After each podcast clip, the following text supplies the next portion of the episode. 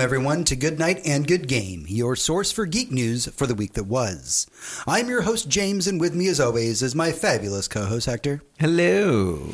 And this week on the show, after the news, we are going to discuss the upcoming remake of The Last of Us. Before we start, don't forget that you can head over to goodnight.gg, where as a patron of our show, you can suggest topics for us to talk about. Uh, this week, uh, I actually have tomorrow, which is going to be Friday off, and I'm going to be hammering out the script for the Expanse episode and also working on the very special Halloween movie marathon stuff that we're going to be doing. So Um, I'm ready to watch some horror movies. it's about that time. It's September 1st is a day of recording. It's super exciting. I've already got my, my pumpkin everything ready. So oh, hell yeah. it. Oh, it's time to buy some winter gourds. yes. All right, with all that out of the way, it's time for the prelude. Prelude. Hey everyone, welcome to the prelude. It's time to dive into what we've been up to this week, what we've been playing, what we've been watching, what's been occupying our free time, and what has been making us happy. Hector, let's start with you. All right, let's see. So I've been playing more Midnight Fight Express. That's been occupying most of my gaming time outside of uh, Kentucky Route Zero, which I'm still going through. It's still just as good, and we will we will absolutely be talking about that at a later date. Yep, I'm gonna try and finish it this weekend if I can. Oh, very nice. Yeah, I, I think I. I'll definitely make a dent in it, but I think it might be longer than a long weekend for me. Um, but that that's been my gaming this week. Not too much to say on that, but uh, I fin- I finished the third season of Solar Opposites. Very nice. very very funny, very great. There's whole there's this whole and we, we've said this a few times on the show. There's this whole subplot. Their B plot is literally an ant farm they have where they shrink normal humans down and put them in their wall, and that is its whole own show, and could definitely be its whole own show. And that just keeps getting better and better too. And That's like great. both sides acknowledge what the other is doing in really mundane ways. Mm-hmm. Uh, yeah, it's great. It's a great show. Another thing that I started continuing was uh, Superman and Lois season two, which Very is on. HBO Max, even though it is technically under the umbrella of the CW. This is because of the increased budget, the increased budget, and like literally every level, the effects are better. The and it's really just not tied to the CW shit. yeah, it's not tied to any CW shit. No one's like, let's go get Supergirl or anything like that. Like, it's just Clark doing Clark stuff with his family. He's married to Lois. He has two younger boys. One of them has expressed his powers. It is all very interesting, but this boy is very young and he has a girlfriend and he loves her and he wants to tell her the truth. And dad's like, what the fuck? You know?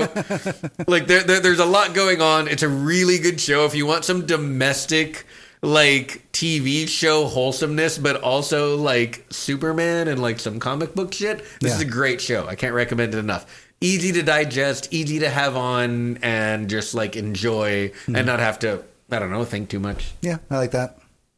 Yep. And uh, yeah, that's me. All right.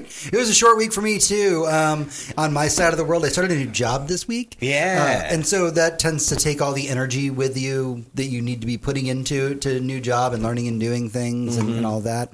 Um, so I'll, like I've been saying every week for the last few weeks, and honestly, I'm saying right now, unless something really blows my mind this year, it's entirely possible that Arcade Paradise is going to end up my game of the year because I have just been playing it that much. It is my I can come home, crack open a drink. Perfect timing for that. Mm-hmm. Um, and sit down and play Arcade Paradise for a couple hours. And uh, I know that I've said it before, but it, it flow states so easily. Yeah. Like the other day, um, I got home and I, you know, grabbed my drink and I'm on the couch and I'm playing, and then I went went out to have a cigarette and I was like, "Holy crap! I didn't realize there was a storm going on outside the apartment." Yep. because I'm just that into it, and so it's just this, you know, it's the repetitive tasks of like clean the arcade, play the arcade games. What's my next personal goal? What's the next thing that I'm trying to hit? And it just clicks with me on this like deep level that's almost scary. I think. Yeah. Um, so I've been playing Arcade Paradise, and I keep talking about it every week. But seriously, go pick it up. This indie studio deserves all of the love in the world. Um, and also, a thing that I do, like when I'm in a, a very busy state, is I just binge food shows. Oh yeah. Yeah, Yeah. yeah. so I've been really just on Discovery Plus, like catching up on all like the cooking competition shows that I've been missing out on. So I just kind of do a lot of that, and that's that's boring to talk about, but it's it's just kind of like how I zen. No, but- no. So I, I do have a thing for you. Yeah. Um, based on that, because it's something that I've been doing that I really haven't talked about because I'm only like a little bit of the way through it. Mm-hmm. Um, it, it because I also do love a good food show to relax, Mm-hmm. and I know that you've been getting back into anime a little bit recently. Mm-hmm. There is an anime on Netflix that is called Food Wars. Okay. and it is literally like Iron Chef competitions. Okay. but like a fighting anime in that like they come up with amazing dishes and you get to see judges react to their brilliance and they're literally just cooking against each other and each new opponent has a gimmick Yeah. like one only like like like studies you so well that he makes exactly what you make but better Yeah. like shit like that you know but but but but it's culinary and, and it's about like how the food reminds each individual judge of their childhood and shit like that. It's it's Yeah. it's wonderful. That's It's good to watch. fantastic. There's a really great uh, sh- anime called Bartender you need to watch, six episodes long. Oh. And the idea is it's this mystical bar that only certain people can find unless they need to go there. Ah. And uh, they ba- they basically get in front of the bartender, they tell him him their life story, and then he decides what drink they get. And every drink is a real drink, and every at the end of every episode, they teach you how to make every drink that he makes. Oh, that sounds awesome. Very, very brief. Uh, but we should talk about one thing that we have watched together. Uh, not together, together, but Mm. we've both watched it. Um, the new Ho- Game of Thrones show. Yeah, It's out, right? Yeah, yeah, yeah. House of the Dragon. Yes. Yeah. The story of the Targaryens 2,000 years before the rise of Daenerys. Um, what are your thoughts? Well, so far, um, I mean, I this is so fucking shitty to say because look, Game of Thrones was a good show. It Mm. was a good show for many, many years. At least, at least three and a half to four years of my life. Game of Thrones was one of the best shows on television. Mm. It was the thing to talk about on and Mondays. it was the water cooler conversation back bef- when we had those Yep. and did things like talk to each other in close proximity at work. Jesus Christ. Those were the days. Yeah, uh, the, the, the battle days. No, I, don't, I don't like people, but you know what I mean. Um, yeah, so there was a long time when Game of Thrones was good, Yeah. and then it started to go off into like a nebulous, weird world because they ran out of books and they just hmm. started writing their own headcanon, and then they ended the show so poorly that I don't like the show anymore. Hmm. Even though the first three to four seasons really got me, and I hmm. loved that. T- I loved those shows. So when I say this, please understand all of that backstory. At this point, I like House of the Dragon better than Game of Thrones. Okay. yeah. Simply, Two episodes in. Two episodes in. You know what? At this point, um, I watched the first episode to see if it would just be complete shit. It wasn't. It was cool. Yep. And then I watched the second episode and I was like, you know what? At this point, this show is good enough that I like it more than Game of Thrones because I, I, I it doesn't make me feel weird to think about watching it again. Sure, sure, I could see that. I think for me, the key word that you brought up here um, was water cooler talk. Yeah.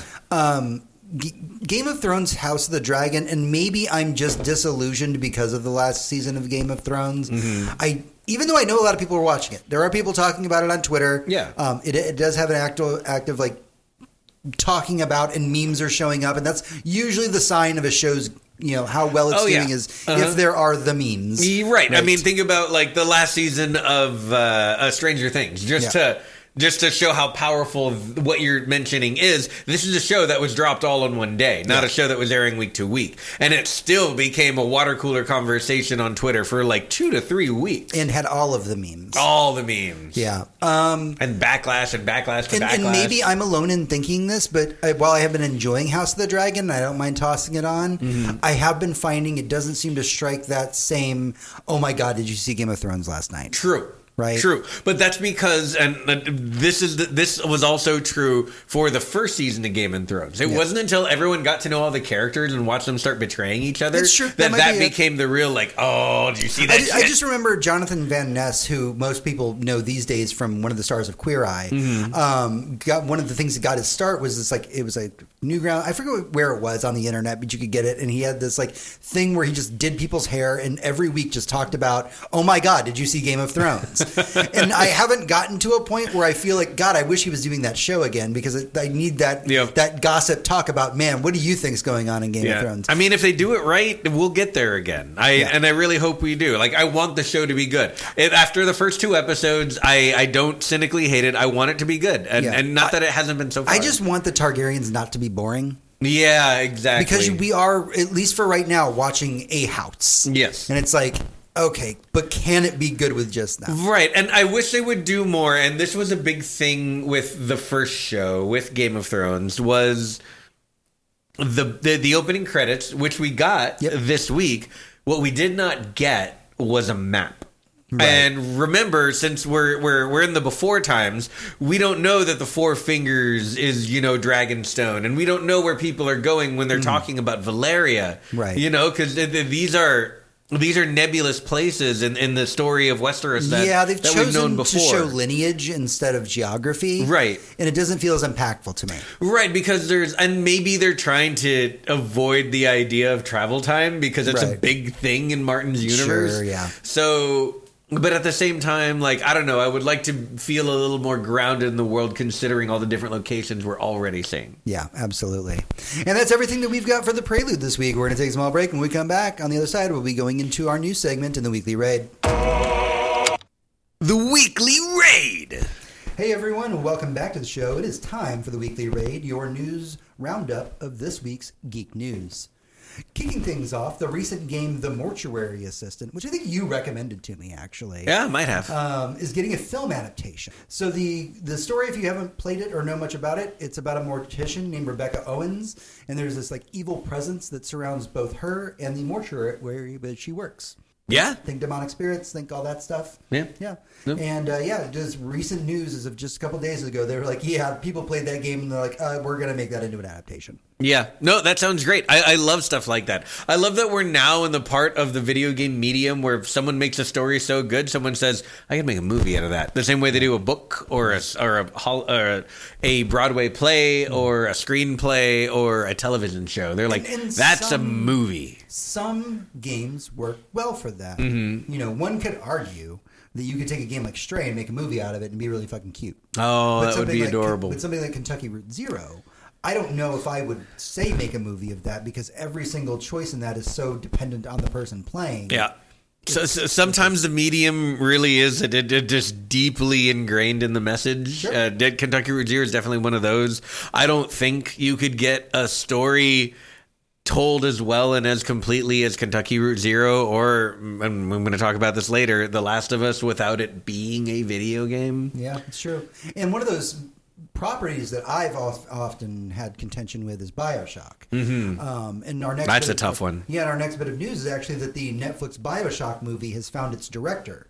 Um, it's going to be uh, Francis Lawrence, who directed both I Am Legend and Constantine. Okay. Um, Netflix has also said that if the movie is successful, they would love to make a Bioshock cinematic universe, is what they're calling it. I mean, yeah, we. It's not like they don't have the material. Um, So here's my problem. yeah. As the as the resident Bioshock, whatever you want to call I hear it. you're a fan. You've li- you like the game a little. Yeah, yeah. I don't. I have an entire room in my apartment dedicated to artwork from Bioshock. I am of a mixed feeling about this because I think that what we've been told is that Bioshock is going to be kind of like before the fall of Rapture or at the fall of Rapture. It won't be based based around the game itself, so we won't have to worry about the you know a man chooses a slave obeys, which is the whole big thing in Bioshock that makes it a video game. You can't translate that to a movie, really. Um, I mean, you could, but it wouldn't have the same impact. Right. Um, it's not just the idea. I'm starting to get on board with the idea of a Bioshock movie. The way that they're discussing, it. I'm like, okay, we're going around the game, and that's that's a universe that we can play, and I can dig that. Obviously, I love Rapture as an aesthetic. yeah. My problem is when a movie has not come out yet, and we've heard a lot of this over the last 20 years, and people start tossing around the words "fucking cinematic universe." Yeah, yeah, yeah. Hopefully, it, that they they're using cinematic universe in the way that we talk about like the Nickelodeon extended cinematic universe with like iCarly and Victorious, and you know we're we're just like you know what we got a game and then we got like a movie and then we got a couple TV shows or something. You know we're we're just keeping it loose, keeping Yep. it fun. We're playing around in Rapture, and I like Rapture. I think Rapture is a good setting mm-hmm. at the same time like th- there's there are ways to do this well and there are ways to do this badly and i think a perfect analog for this is actually the matrix Okay. because Hit me with this. what we I'm sorry. haven't had is Zion the TV show or Zion the spin-off movie or it's like like, like Adventures in Zion the Netflix special. We did get an animated shorts. I'm getting there. Oh, all right. I'm jumping ahead in the story. What we, we we don't get that because it's a bunch of people living in a weird dystopian cave slash like water fear purification network, Right. uh, deep underground, uh, where the earth is still warm, away from the surface and from the machines. Yep. Um, this all sounds really cool, but no one ever figured out a way to write it and make it useful, and I'm not even sure anyone tried. What we got instead was like the mate, the animatrix, right? We got stories from inside and outside the matrix based on people who transverse the in between. So when I think about this, and I think about Rapture, and I think about um, whatever the uh, the the one in the sky was called Columbia. Yeah, named after Columbus. That's right. Yeah. Uh, I, I, when I think about Rapture and when I think about Columbia and the the you know the the communism, but mostly fascism and actual evangelical fascism of it all and like the the way that it wants to play with societies but who are also like technologically inclined to destroy themselves at any moment literally giving people who just walk the streets normally high powered weapons available for purchase out of any you know vending machine Right. like the, there's a lot of potential here. Mm-hmm. There's a lot that could be done, and there's cool stories to be told. We saw that with uh, Bioshock Infinite's DLC. I, I just, I. I mean, I, I, I, just want it to be good, and it can, and it's only going to be good if, uh, you, you know what? What's that? You know what? You know what? I'm gonna, I'm gonna wait to talk about whether I want Bioshock shit until I see The Last of Us. I mean, that's a good opinion to have on it. Like, Because- that I really trust the people making The Last of Us, but I Right. really don't know how you're going to put this medium into fucking it, it, it, it, into into a TV show, much less a movie. Right. So. ah, yeah, I, I, I want to see how The Last of Us turns out because I think good people are making it in a good way. Right. And if it doesn't disappoint me, then yeah, maybe I'm down for some Bioshock. But Bioshock's hard. I mean, that's the thing. Bioshock's hard. I feel like The Last of Us is easier to adapt. Agreed. Out 100%. So much easier to adapt. Yeah. So- Easier world to for, for audiences to imagine even. You don't have to do nearly as much world building. Yeah, something like Bioshock, you have to. I mean, you have to first off convince people. You know, people live under the ocean. Yeah. and you start from there. Yeah. Uh, not only that, but in, you, you don't have an established protagonist. You only have antagonists in Right. Bioshock. All of the Right. people you are are nobody. Yeah, exactly. So, I it, like I said, the only thing that worries me is that we're tossing around that word cinematic universe, and way too many people are playing loosey goosey with that term right now. Oh, yeah. and I feel like you're shooting yourself in the foot because if that first one isn't good, you set up sequels for nothing. You, you set up sequels for nothing, Yeah. and people are going to make fun of you. Like uh, even to this day, we all go like, "Hey, remember the dark universe that Universal?" oh yeah, I can't wait for that next Russell Crowe movie as Dr. Jekyll. Right, like that's the thing. Once you once you've borked that, Mm-hmm. like wait till it comes out. If it's successful, they're like, yeah. So by the way, we had planned a cinematic universe. That's why we put the bonus movie thing at the end of the credits. Call it a day. Yeah. go from there. Um, but yeah, but let's talk about other big universes, Oh. bigger universes, bigger Oh, galaxies It- that are it- I very mean- far, far away. Size does matter. Size does matter, and one of the things we want to talk about here is The Last Jedi's director, Rian Johnson, Hmm. who has confirmed that his Star Wars trilogy is actually still in the works. Uh, recently, there have been some reports saying that it had been canceled. Uh, according to Rian Johnson, he said that uh, he's been in talks with the head of Lucasfilm, who's Kathleen Kennedy, uh, pretty often, and that it's really just a matter of schedule and when it can happen. Now, on the other side, Kathleen Kennedy has been interviewed, and she said that it will be a while, quote, before Johnson will be making his Star Wars film. Yeah. I mean, I have a theory about this whole it's going to be a bit before he does it thing. yeah, no, let's hear it. My theory is, and I know we don't normally go into rumor speculation, but this is just me throwing something out there. I think they're giving the nerds, in air quotes, Mm. some time to cool the fuck off. I think you're right. I really do. Uh, More- more- honestly, yeah. More people are coming around to The Last Jedi. Yeah. Well, it's just the best movie in the trilogy by like not only leaps and bounds and like miles. It it's a contender for the best of the entire saga. Right. Like like absolutely. Yep. And it got so much backlash and so much bullshit thrown at it when it came out that like what Yeah, that's yeah. true. I you need to give people time to cool off. You need to give people time to recover from how bad the rise of skywalker was Yeah. and how like cynical and shitty and like it's the it's the bad face of Disney. Like everyone's Disney spends so much time and so much energy only showing their good face. Yeah. And they always hide the bad face like every company does, but they do it in such an amazing way and because their products are for children and the young at heart, you really feel like they're good people. Right. And when uh, when the Rise of Skywalker came out in reaction to the backlash from Rian Johnson's movie, it was so fucking gross and cynical and just Everything was just like, how bad is this movie? They're ruining Star Wars. And you're like, ah, yeah. It's just like, come on. Like, Yeah, they, they, they got to give people time to cool off. They got to give people time to come together and realize that he made one of the better Star Wars movies there's ever been. Yeah. Maybe give them time to watch uh, Knives Out again and the sequel to Knives Out, and you know, hopefully they'll be like, oh. Oh, maybe I missed something. Maybe I should go back and watch that movie again. Maybe I should really look forward to these movies. Right? Like, actually, maybe enjoy them for a hot minute. Yeah. Yeah. Uh, Sony Interactive, uh, and I'm sorry, Sony Interactive Entertainment CEO Jim Ryan stated in a blog post this week that in many regions outside the U.S., the price of the PlayStation 5 will be increasing due to demand and production issues. This will include Europe, the U.K., Japan, China, Australia, Mexico, and Canada. The price increase will be roughly 10% across markets. I have been watching E3 and video game news in general. Yeah. Since the release of the since the announcement of the mm-hmm. release of the PlayStation 2. Right. And all of that time in in all of my life, and I'm mm-hmm. I'm, I'm 38 years old now. I, I've never ever seen a console get more expensive. Never not It's once. a first. It's a first, really. Yeah. It's weird. It's a first. Um, yeah, I don't know how to feel about it. I mean, I know why, and and and and I get it, and I don't like like super care because I have one. I mean, of course, sure, right? yeah. Um, and maybe if I didn't, I would be more. If I didn't, and I lived in one of the territories where it was like going up by a lot, uh, I would feel differently for sure. Right. I, yeah, if I was planning to get one and now it was like a little bit further out of reach, I, I'd be upset. So the reason that they're saying that it's not increasing in the U.S. is the strength of the U.S. dollar, and that the U.S. is the world's biggest console market, and it's where Sony competes most closely for market share. Yeah, yeah, and and that makes perfect sense, and that's exactly why they did that because it wouldn't fly in the United States, and it might actually drive business towards Xbox. Right.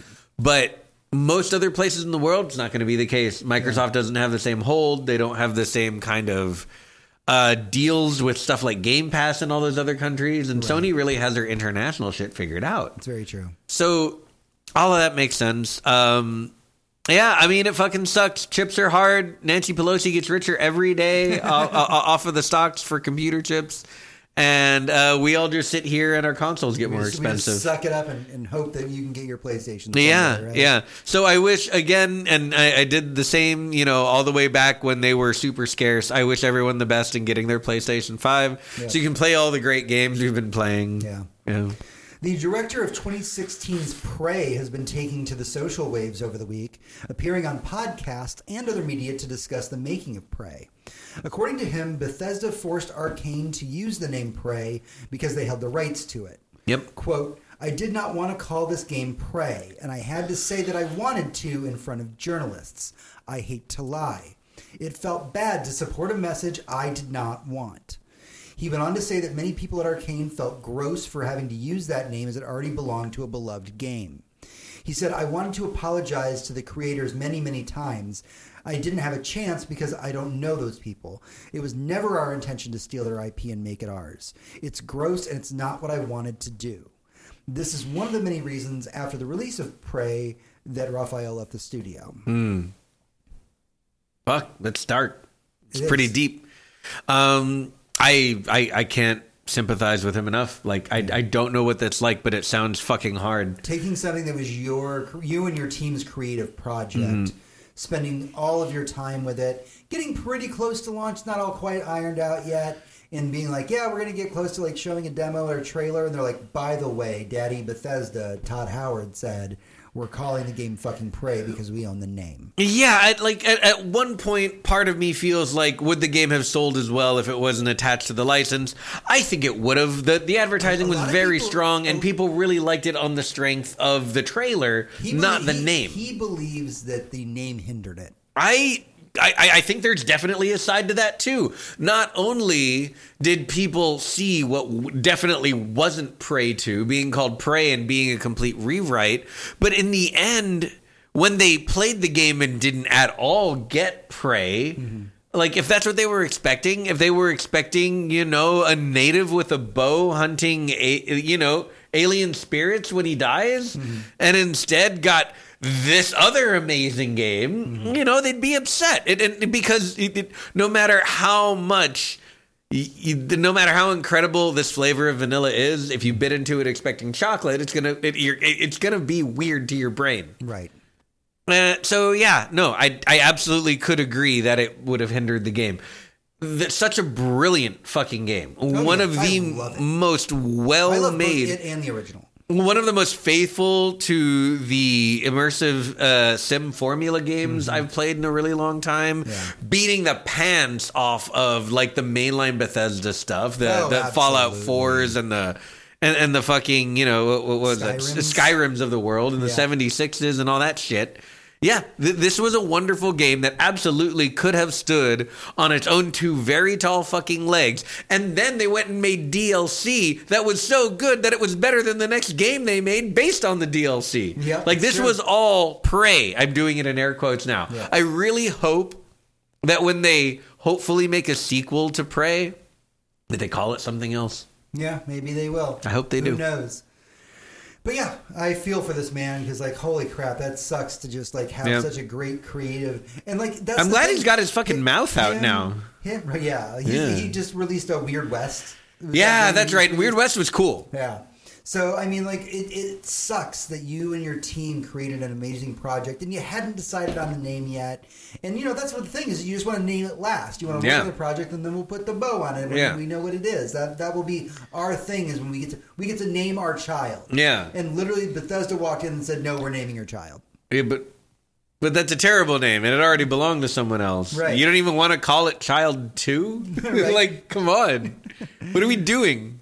Uh, Netflix has decided to cancel the recently released Resident Evil series despite many positive reviews of it. Showrunner Matt Dabb has gone on to speak about the show, saying that they had plans for the show up to a season five and how that might have included a live action Lady Dimitrescu. Ooh. Huh. Way to fucking just tease everyone right in the penis. Yep. And and other stuff. Wh- Whatever you got, you were teased in it. um, but yeah, I mean, I get it. Like Netflix shows come and go really fast. Mm-hmm. I I liked the show, um, and uh, you know, fucking Lance Reddick is amazing in everything. Of course. We only watched a few episodes of it together. Yeah. Um, but yeah, what we saw was great. I mean, a lot of people were saying online, they were saying, like, look, this is like the best adaptation because it's not an adaptation. Yeah, It's not- agreed. It's not hindered by Yeah. the sins of the past. You, you don't have a, a cheesy blonde Dolph Lundgren lookalike being Wesker, you know, like like like and standing there with his shirt off with a rocket launcher, Right. Like like that would have been really boring. What they did was interesting. Yeah, I completely agreed with that. So yeah, it, it had a lot of possibility and a lot of opportunity. I mean, that's the thing though. Netflix is is a service that at this point I'm beginning to get really nervous about because anytime a good show's announced for it, it's like if the numbers aren't there, it can get pulled at any time. There's a reason why when Neil Gaiman came out and Sandman was released, um, he was saying like, I need everybody to watch this show because if not, Netflix will cancel it on a fucking whim. Yeah. And I think that he at least had it written into the contract somewhere that he can shop it around to somewhere else or something. I mean, that's good. They- they, they really need to. Netflix needs to figure out what they're doing with their mainstay mainstay series. Right. They have a pretty good idea in having a few in each language in each area they serve. And the really good ones, stuff like Dark or um, Million Dollar Heist, which is Portuguese, um, a couple of other things like that. Yeah. They've been, you know, and, and obviously a lot of the big American standouts like Stranger Things or a lot of the like big Chinese movies like uh, Wandering Earth. Mm-hmm. Um, absolutely enormous and fantastic fucking movie. Right. Um, stuff like that, like they really get the hang of. But I feel like they, it's almost like they shoot their shot too much. And if they don't get get the like Stranger Things numbers right off the bat. And they just kill really what things. It is. It's you have to be Stranger Things. Yeah. And if you're not doing Stranger Things numbers, then you're just kind of effed. Like that's Yeah. the way that it works. You need, and I don't even think it's just about pure view numbers for Netflix.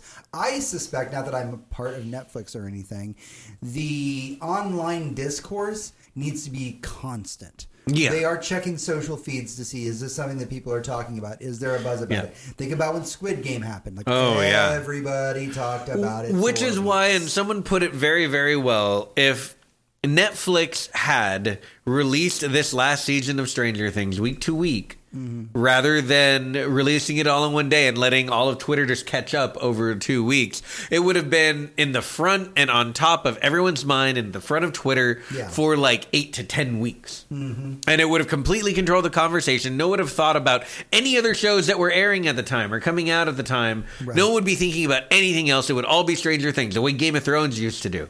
Right. So maybe they need to adjust that a little bit if they're going to let shows breathe and have a chance to get renewed. Right. Because any it seems like any show right now that isn't renewed after its first episode drops just isn't going anywhere. Right. That's the thing of it, right? Um, yeah, Hmm. if you're not pulling those Stranger Things like crazy. yeah, you're right. Like if Stranger Things had continued the way that it was and like went over several Mm-hmm. Yeah. episodes or several weeks, it probably would have remained in the conversation. Oh, absolutely. Yeah. Yeah. People were, I mean, yeah, every, like, people within the first four days were, like, talking about Kate Bush. And then, like, five days after, they were talking about new kids getting into old Kate Bush. And, Right. you know, and then people being mad about Metallica. We, we had, like, a good two weeks of discourse off of a show that was only 10 episodes long that all came out on one day. Mm. Right. That's how big that and cool and fun that show was. Exactly. So, yeah, I feel like they need to adjust their shit, man. Yeah, I completely agreed with that. Um, but yeah, like that's the thing. Poor Resident Evil. It. I honestly, while I didn't like love love it, it it did well. I, Yeah. I- it was enjoyable. I looked forward to seeing the rest of it. I was Yeah. like, yeah, this is, this is great. It didn't blow me away, Yeah. but it, it was good. You know what I feel like Resident Evil needs as a in the cinematic universe, and I don't mean this in the way that the the uh, Paul, Bioshock? that the Anderson movies. Oh, um, the W.S. Anderson movies? Yes, Yeah. just got.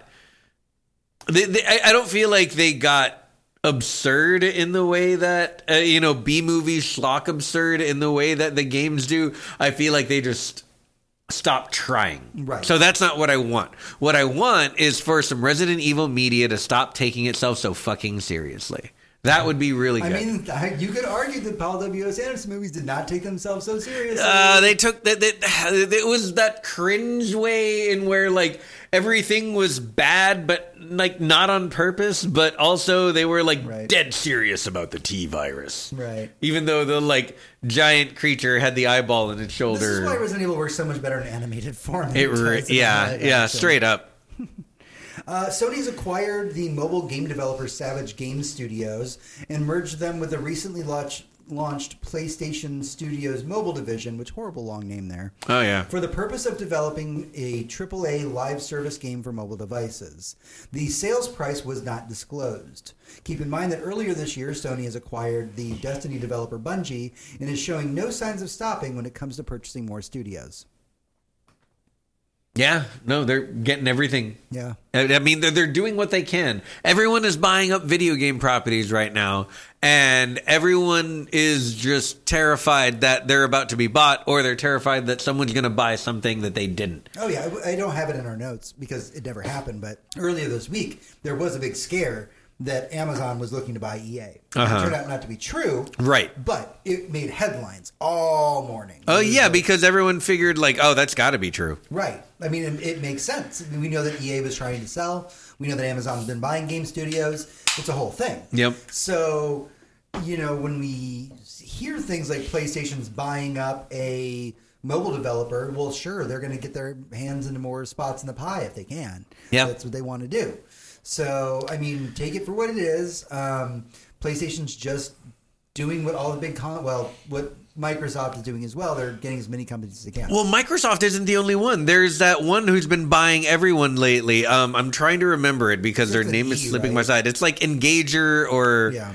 Something like that. Mm. Uh, I'll I'll correct this later when I have a chance to Google it while James is talking. But they have bought so many game studios and so many properties in the last like month. Did they own Lord of the Rings. yeah, They own Lord of the Rings. Mm-hmm. Not not like like like the books are still going to be published by the same publisher because they're the same fucking books Yeah. and there's no reason to move that. But if any TV gets made mm. Or any video game gets made, this is owned by a company that only owns game studios. They own the property Lord of the Rings. And I don't know what they're doing Yeah. with it, but but it's fucking weird, man. It's video games. Video games own own Lord of the Rings now. that's weird. It's so weird.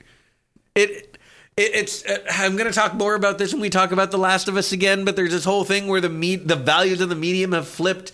Back in the day when we were growing up, people would make a video game and it was popular enough, someone would think about making a movie about it, and then make a really shitty one. Yep. Uh, you know, the most popular video game character in the world, Mario, got that movie. Yep. You know, and now we're at the point where video games get so big that you can't help but make movies and TV shows and shit based Yep. on them. It's all very true. Yeah, it's one of those things that yeah. I mean, we we opened this entire segment talking Mm-hmm. about the Mortuary Assistant, which is an indie title that literally has been picked up for film. Mm-hmm. We talked about Bioshock, which you know is one of the biggest games of all time, and you know is doing what it's doing now with getting an adaptation on Netflix. Embracer, Embracer Group. Right. Yeah. Keep that name in your in the back of your head. You're gonna Yeah. hear that a lot. We are gonna Oh talk yeah, about Embracer. published bit. Embracer. Yep. we're gonna see a lot of that soon. Uh, the director of King of uh, King of Fighters 15, uh, Yatsu Yo, uh, Yoki, uh, Yasuyoki Oda. Sorry, I had that space so I could pronounce Oh, it. yeah.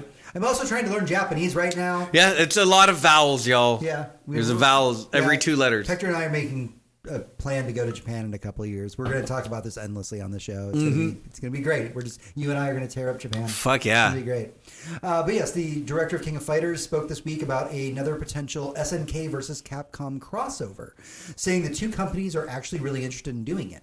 Uh, this kind of all started because during EVO 2022, there were two posters that were actually created by SNK and Capcom with all of their respective uh, respective fighters on them. Not all of them, but just a yeah. handful of, from both sides. And all it just said was, Welcome back to EVO 2022.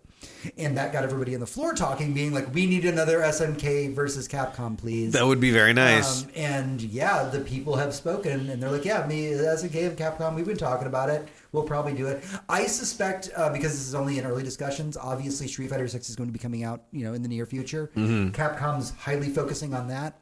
And then they can go into negotiations for how they want to handle the development of SNK. Because we are talking about two game companies coming together to develop something like this. yeah, no, that's cool. Yeah. The British Competition and Markets Authority has spoken with Microsoft about the potential acquisition of Activision Blizzard.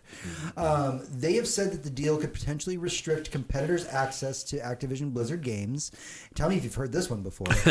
uh, and limit competition in the cloud gaming market. I wonder who gave them that idea. They have given the companies, uh, the two companies, until September 8th to come up with proposals to address these concerns, according to Sky News.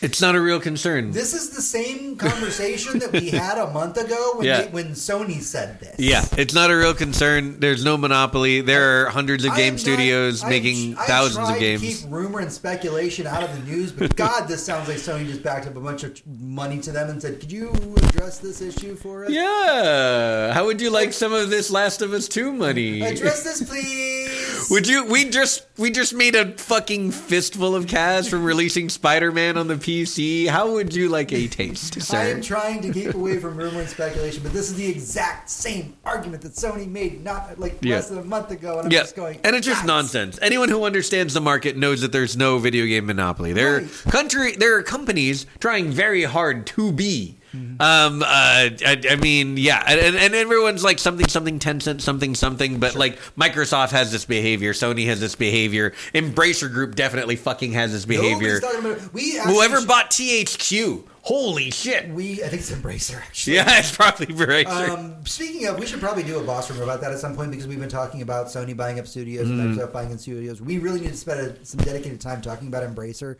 so that we can kind of educate everybody as to who this who this company is Mm-hmm. and what they have been doing because this name is much more vitally important to the video game industry than people are giving it credit for. Oh yeah. So yeah, and but but anyone who looks at this knows that there's not a monopoly. There's no danger of a monopoly happening. There is no future, at least right now, that anyone can see where one publisher provides us all the games, or even even a quarter of the games, much less half or most. Like it's just not. Just it's not on the cards right now. No matter what you think, Steam still exists. Yeah. And you can make a game in your house. You can make a game like Midnight Fight Express by yourself. Mm-hmm. It's just it's not going to be a monopoly for very long. It, it, it- if ever. Yeah.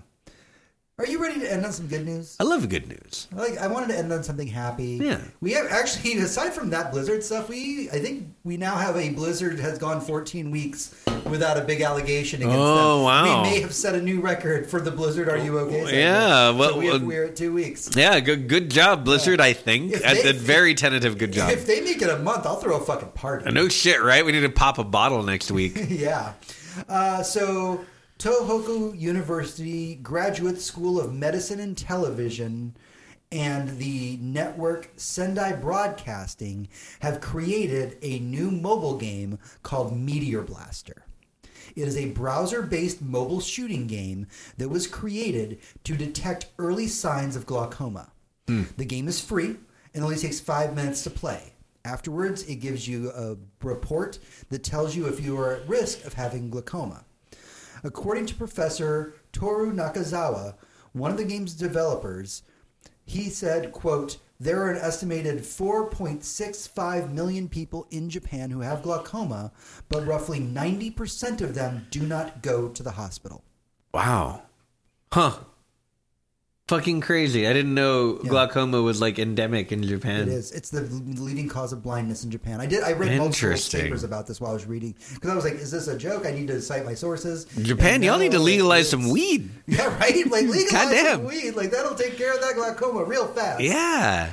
Um, yeah, no, it's it's really strange, and it was it's fascinating. It was kind of uplifting. It was like, and it, yeah, the way that the, the device I don't have this in the notes, but the way that it works is you bring up the game in your on your and one of the reasons they do it browser basis, so you don't have to mm-hmm. download an app or anything, and they don't want to they don't want to collect information. Right. That's the point. Look at people not wanting to collect information for a medical thing. Yeah, they, they don't want to create a fucking database and round up all the glaucomas in Japan. It's Right. not like they don't have a history of fucking eugenics or anything. So you take it, you down, or you load up the game on, on your mobile app, and there's like a certain like distance that you hold it. It it recommends you to hold it, and basically you just shoot these lasers and, and destroy meteors. Very very simple concept, and it goes through stages where it's either varying difficulty or things like that. But basically, while it's doing this, there's these little white dots that are kind of flashing on the screen. You don't really notice, and that's it trying to gauge you. Ah. And so at the end of whatever 16 levels over five minutes, it'll give you a full extensive report being like, yes, you're at risk of glaucoma. Maybe you already are close to having it. Uh, no, you're fine. And yeah, it's just meant, it was purely meant so that they could try and better the vision in Japan. And God, that's cool. And it'll probably be, you know, translated or whatever and brought over to the rest of the world. Good. Yeah, everyone needs that. That's good. It's nice to have some feel good news for once. It's nice. Hell And yeah. Video game news. I It know feels it's good. Video no- games doing good things. Right. Okay, but that is everything that we have for the weekly raid. But stick with us because when we come back, we'll be getting into our main topic in the boss room. Boss room. Hey everyone, it's time for the boss room. Our main topic that is sometimes related to the news, sometimes not. This week, I want to discuss the debates around the upcoming Last of Us remake. So, for those of you who don't know, the PS3 game The Last of Us was re released with a definitive edition on the PS4 with upscaled graphics and some small additions to it. Right. Um, Naughty Dog is actually about to re re release The Last of Us Part 1 for the PS5, rebuilt from the ground up. So before we get into the discussion or debate, I want to go into the new features. New features include uh, a graphical upgrade, um, a bunch of accessibility options. If you're familiar with The Last of Us 2, tons of accessibility options for playing the game. Uh, an improved AI. It has a uh, DVD styled commentary s- section Yep. um, that play over the non interactive cinema scenes that are hosted by Neil Druckmann and voice actors Troy Baker and Ashley Johnson. Uh, they're unlocked by re- uh, reaching their respective moments in the campaign, um, and then you can replay them in a menu afterwards. Um, once you've beaten the game, there is a dedicated speedrunning mode uh, a bunch of visual filters you could apply to the game to make the game look different and wacky and weird. Yeah. Uh, some gameplay modifiers, uh, including things like unlimited ammo, one touch melee kills, and exploding arrows. So those are just some of the examples of the things that have been brought to the Last of Us re remake. Now, let's talk about. I don't want to use the term controversy here because The Last of Us 2 is a controversy. Yeah. Last of Us 1 is a debate. Last of Us 1's re remake is a debate in a lot of things. It's things like should it ha- should it have been done? Um, what is the seventy dollar price point when we've already gotten the game twice? Um, these are the things that are at the forefront, especially because there are still problems, at least on on the test releases that have been put out to, I believe, um, the the reviewers. Um, so they're saying that there's still some glitchy animations. Um, it's obviously removed the multiplayer mode. Um, there's just some things that are still dated in the game that they could have taken this opportunity if they were rebuilding it from the ground up to do. Um, yeah. So let's get into the debate of The Last of Us re remake. Okay. So, uh, let me make my very first and probably best uh, uh, argument here. Um, I know that Sony really went ahead and pioneered and marched forward with that new AAA video games from us cost $70 thing. So this feels very, very expensive for what is ostensibly a game that some people bought twice. Um, let me go back in time and talk about The Last of Us Part 1, when before it was The Last of Us Part 1 and it was just The Last, of Us. right. And it ran most of the time at 30 frames per second on the PlayStation 3. Right. In a multiplayer mode, which was very, very good and very beloved by a very uh, not not huge, but strongly that loved, like core set of fans. This multiplayer to me Oh, makes man. me wish I had played it. It is. It was so so fucking cool. It was so fucking cool. But anyway, all, all of that being said, there's high price point game. Game was the PlayStation. It was the swan song of the PlayStation Three.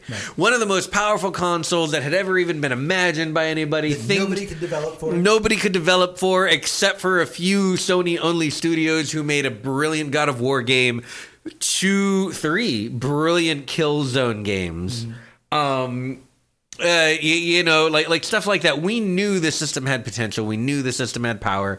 And at the end of its life, it brought us the best looking game of its generation, bar none. The Xbox 360 could never touch uh, anywhere near a game that looked as good as The Last of Us. Yeah. like like not gonna happen. PlayStation 4 comes out, and if you buy a PlayStation 4, they give you The Last of Us remastered. So now you can play it at 60 FPS with some better looking textures because we're on the PS4 now. There's some some upres textures, you know. And it, overall, the game looked smoother. It ran at a very nice frame rate for a video game. It, it, it just felt good in general. Uh, didn't have the multiplayer mode because that's just not how that worked anymore. They did give you the DLC. They did give you the DLC. Yep. And that's how I experienced The Last of Us for the first time. Um, Yeah, and which, which was a wonderful way The to experience for the yeah. first time. Yeah. Um, remember, this was with the launch of the PlayStation 4. Yeah. Um, after those editions sold out and we had like a good six month cycle, now you could purchase The Last of Us Remastered. Hmm. Um, and it was still a pretty good game. And it was, I think it was always at a discounted price, like 30, 40 Yeah, bucks at the yeah, they- most. They discounted it. Yeah. Yeah. But um so that was the history of The Last of Us Part 1 up until now. Then we had the whole thing with The Last of Us Part 2 which we have gone over in depth. Uh we've talked about the game. We we love the game very much. it. Yeah, it's it's a it, it is a, it's a fucking masterpiece in every sense of the word. But now now now we're coming up on the Last of Us part uh, part 1. The Last of Us part 1, which what they did was they up they they took all of the character models and all of the environments and gave them a full full remake in, with Last of Us 2 level graphics. Mm-hmm. Some would say even better than the last. I would in in certain stages, in certain cutscenes, when I look at the facial animations, and this is weird to say because I've been playing The Last of Us uh, every couple of years or so for uh, since it came out. I know what those characters look like. I know what those scenes look like, and, and a lot of those scenes still make me fucking cry. That's how good they are. When I saw, and I haven't played the game, I don't have a review copy or anything, but when I saw the Digital Foundry stuff and a couple of the reviewers when the embargo broke a day or two ago, mm-hmm. those scenes being played with the new facial animations, the facial animations that in, to me are better than in a lot of cases The Last of Us 2s, which were industry leading. Yeah.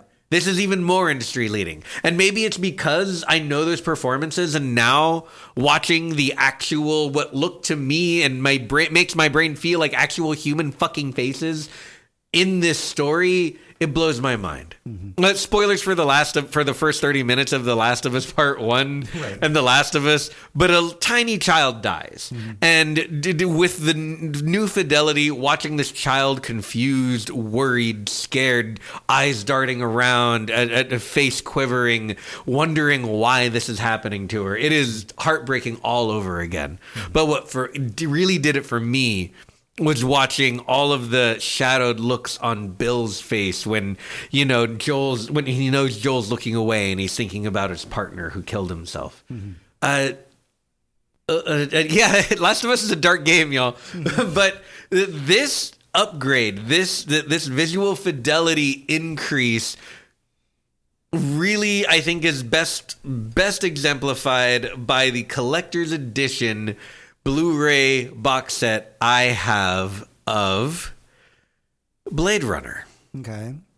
Blade Runner is a movie that was released theatrically, with really, really terrible cut. Mm-hmm. And many more terrible cuts came after. A cut for TV, a cut for cable TV, but before like HBO was really a thing. I Um, originally saw it on the Sci-Fi Channel, which is why I never watched it. Yeah. I was, I was like, "This is a bad movie. I don't Yeah. see why people like The it." movie fucking sucked. Yeah. Um, a, a- a cut, um, an, an original director's cut where he finally got to do some things, and then an actual final cut by the same director where he really, really decided he understood the project and made it exactly what he wanted it to be. And I have a six Blu ray collection box set with every one of these cuts, every bit of commentary ever ever released for the thing, every bit of everything ever released for the thing. And I'd seen this movie, not in theaters, obviously, but I've seen it on VHS, seen it on DVD. I have seen it redone in theaters in the past, uh, back when they were just like Blade Runner on the big screen, you know, one night at the Alamo, way back when. Um, the absolute best edition is the final cut on Blu-ray mm-hmm. in the full glory that it has ever been. Mm-hmm. It is gorgeous. The visual upgrade really, really helps the movie. It's one of the best movies ever made, and all of the all of the fidelity increases and the things that the directors put in to just like amplify the experience and make it feel more like what it was. That was worth the what I paid, which is more than seventy dollars for that fucking Blu-ray box set. And you know what? If they release it in 4K, I'd probably buy it again. All of this to say, seventy dollars for The Last of Us Part One may not be worth it to everyone, and I may not be able to say everyone needs to go out and buy this. But if you're as big a fan of The Last of Us as I am of Blade Runner, um, it might fucking well be worth it to you. Right. Because this is the absolute best way anyone has ever played the game. This is not a phone in. This is not a, a lazy, like, oh, they just upresed it. No, man. This is the real fucking deal. And if this is your favorite product or anywhere near it, if this is a product you identify with, this version of it may just be the crowning achievement of your collection of things. Right. Let's talk about the seventy dollar price point. Yeah. Um, I am not here to convince you one way or the other on how you should feel about this. It's Mm-hmm. a seventy dollar price point for a game that's already been released twice. Yep.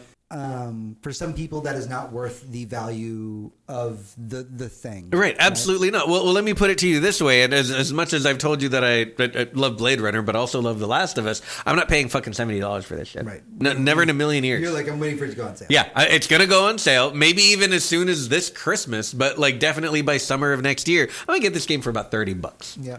And you know what? I'm gonna play through the. La- that's gonna be the next time I play through The Last of Us, and it's gonna be fucking awesome. And I'm probably gonna go and play The Last of Us Part Two and spend a very angry couple of months. uh, but on the other side of that equation. Um, is we are a show that definitely is pro developer. Oh, yeah. make sure the developers get everything that they need and want and are well taken care of, and all can live happy lives and not be miserable.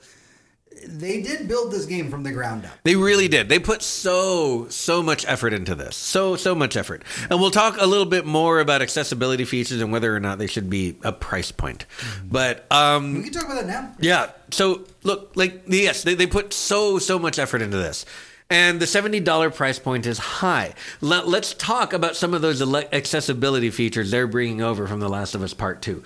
We're talking about stuff that lets the hearing impaired play the game. We're talking about stuff that lets the visually impaired play the game. People with all kinds of different people who like need big text, people who need uh, higher contrast because of certain eye diseases, people who need just basic shapes instead of human silhouettes for other reasons. Um, people who want to be able to tweak their difficulty so that they don't have to mash buttons. Instead they can hold them down because they may have hand disabilities.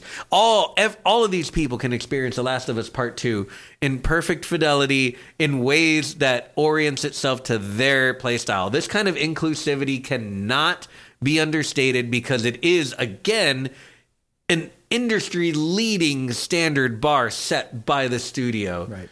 And they're bringing it over into Last of Us, calling it The Last of Us Part 1. So it's one cohesive thing that everyone can now experience together. Mm-hmm. That being said, that's a really high price point for the second half of the story.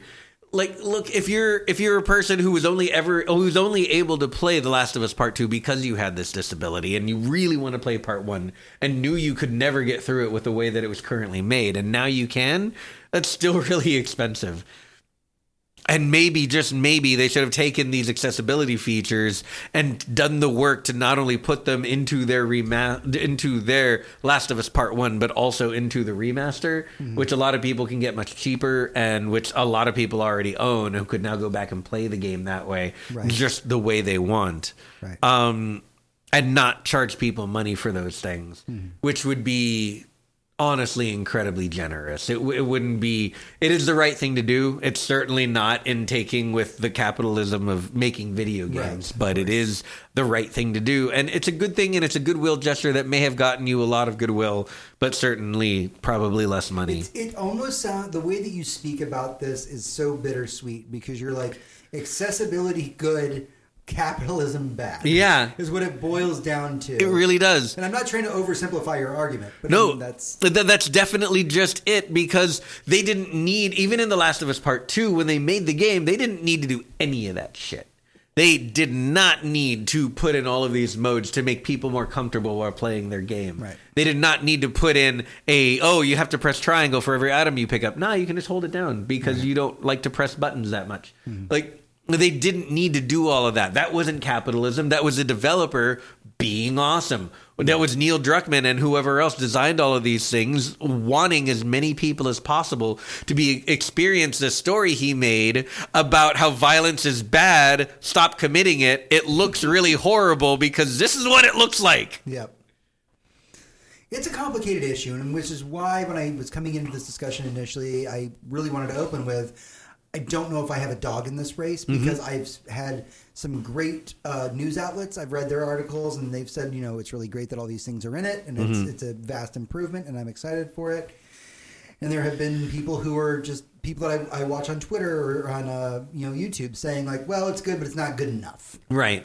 Yeah, and, and I've seen some of the arguments like, oh, obviously you can go prone in Last of Us Part Two. You still you couldn't in Last of Us Part One, and you still can't hmm. because that would have required major level redesigns and AI redesigns. Like that wouldn't have made any sense. The AI, if anyone remembers, in the first Last of Us wasn't that great. The new changes that they've made have made things better hmm. because the AI was really silly before. Hmm. Because I mean, they were zombies. They they put as much effort into zombies as anyone had outside of like Valve, but like they did a pretty good job.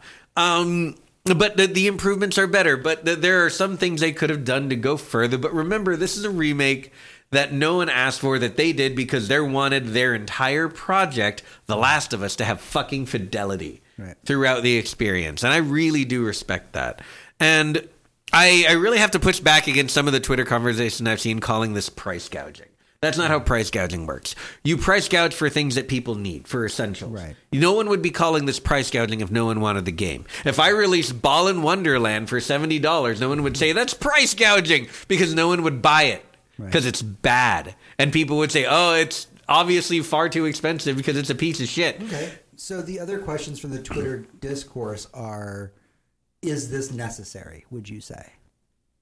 In in so much that a video game can be necessary. That's Let's my not- question. Let's, let's not get existential. Th- that's my question. What do they even mean by that? I, If they're saying. They can only really be saying one thing, as far as I can tell, is couldn't this studio have be- spent their time doing something I would like more than this? Ooh, all right, all right. And honestly, what the fuck are you even talking about? Hmm. What the fuck are you talking about? The studio did its next project, mm-hmm. and it's not even the whole studio, it's parts of the studio. We know part of them are working on the multiplayer thing, and we know part of them are working on an entirely new IP. Mm-hmm. So they broke a piece off to do this thing that they really wanted to do. it's essentially a passion project. It point. is, and if you're saying, and yeah, they're charging for it, but if, if you're saying that, like, couldn't their time have been better spent elsewhere?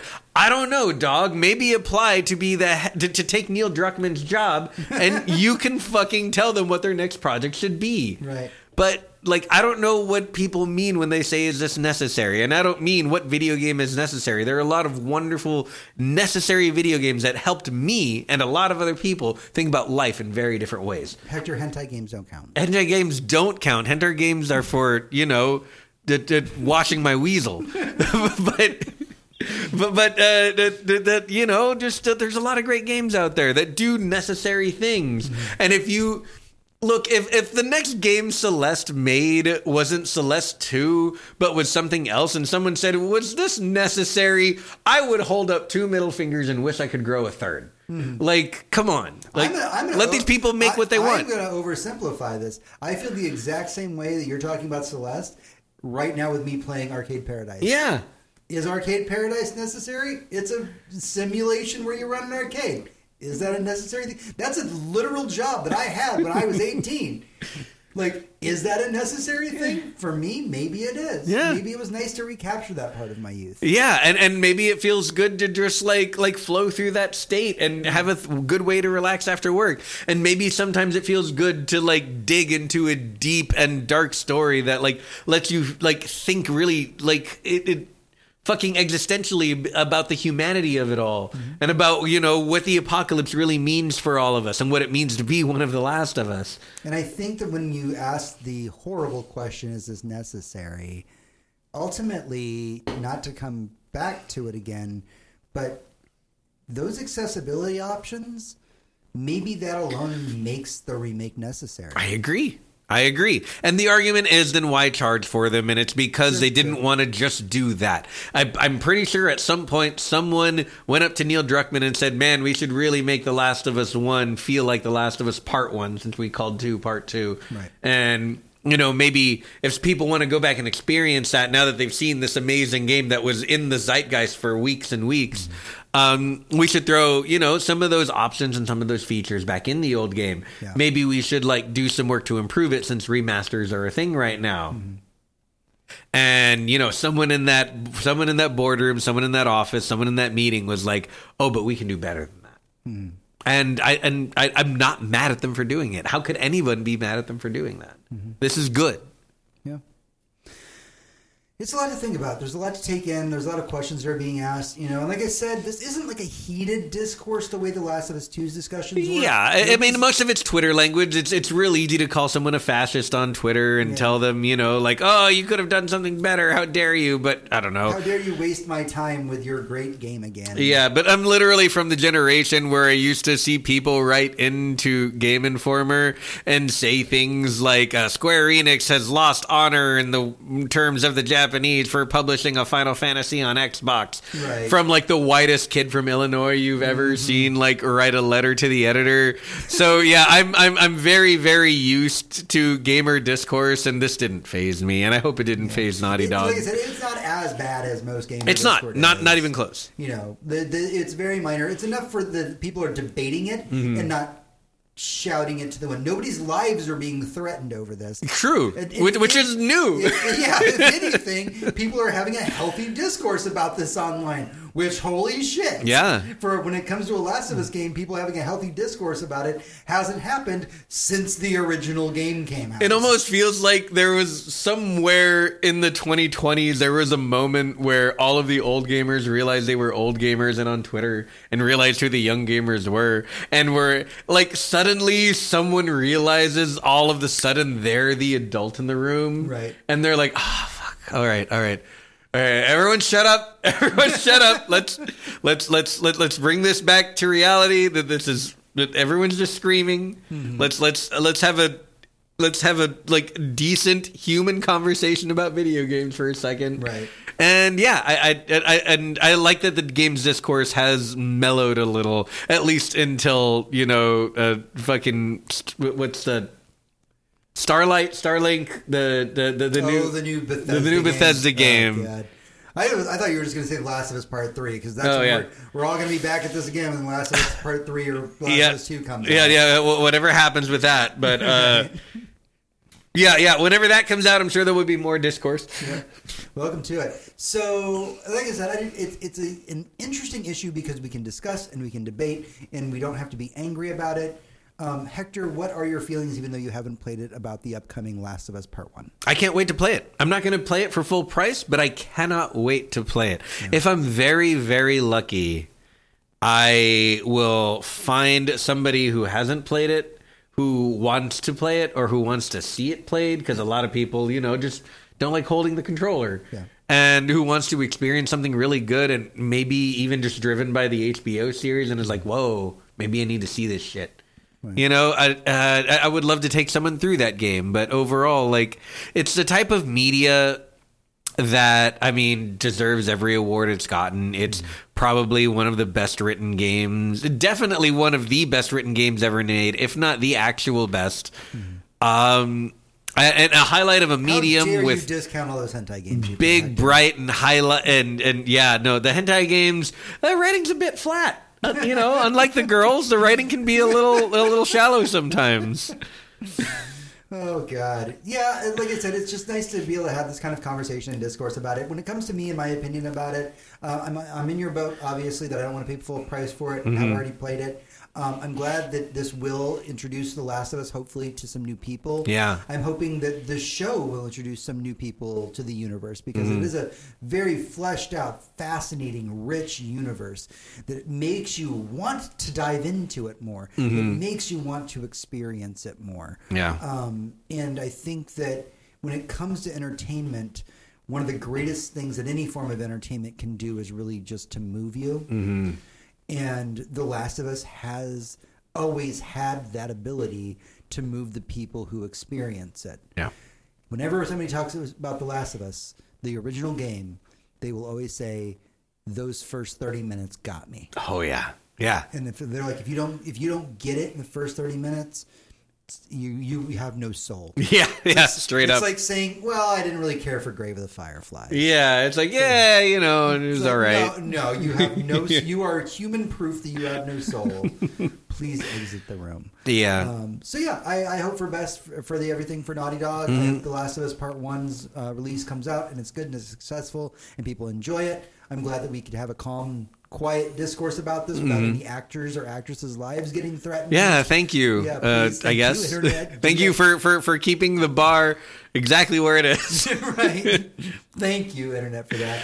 Uh, but yeah, that's everything that we have for the news this week. Uh, thank you to, for everybody tuning in. Thank you to all of our patrons.